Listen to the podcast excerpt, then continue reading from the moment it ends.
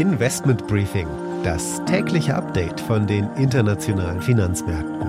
Ein The Pioneer Original. Einen wunderschönen guten Morgen aus Frankfurt. Schön, dass Sie wieder mit dabei sind. Mein Name ist Annette Weißbach und mit mir nun ein morgendliches Update zu den Finanzmärkten.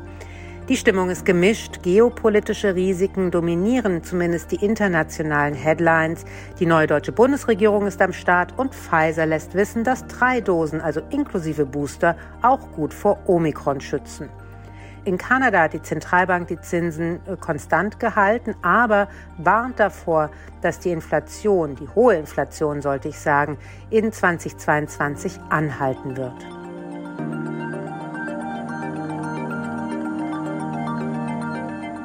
Und damit ein Blick auf die heutigen Themen. Wir schauen auf Russland und die Ukraine aus aktuellem Anlass und natürlich auf den Effekt auf den Gaspreis.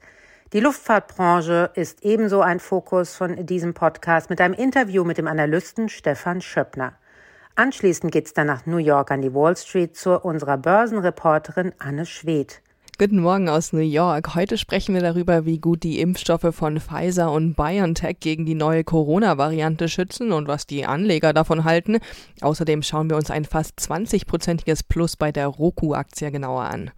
Und der Kaffeepreis ist auf einem 10-Jahres-Hoch angekommen. Wir schauen auf die Gründe dahinter.